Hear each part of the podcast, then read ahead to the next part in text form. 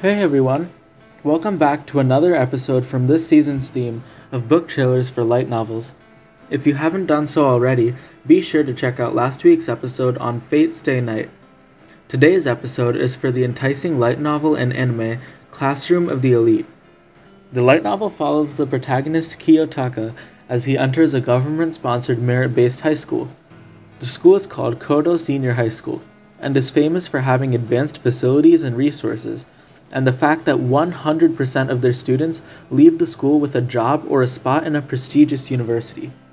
The school tries to replicate conditions of real life, so students are given absolute freedom, including wearing personal effects when wearing just uniforms is common in schools across the nation. Additionally, the students earn points and use these for everything, including food. The school is a paradise, but only for the superior few who have lots of points.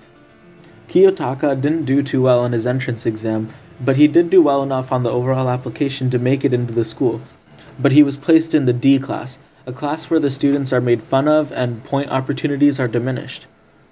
Kiyotaka is a genius, but messed up the entrance exam for reasons you'll just have to find out by reading the books. Why exactly did he mess it up?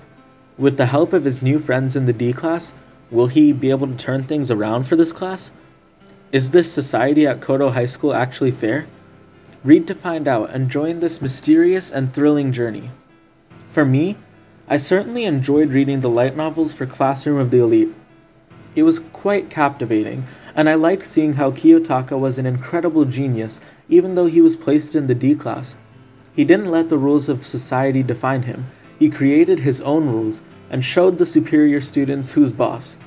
This book is full of mystery, thrill, action, adventure, friendship, love, courage, dedication, change, hope, and is truly a book that I would recommend.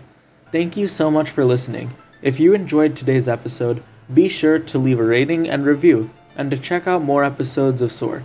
Also, consider spreading the word to help SOAR's goal of increasing global reading rates. I implore you to soar.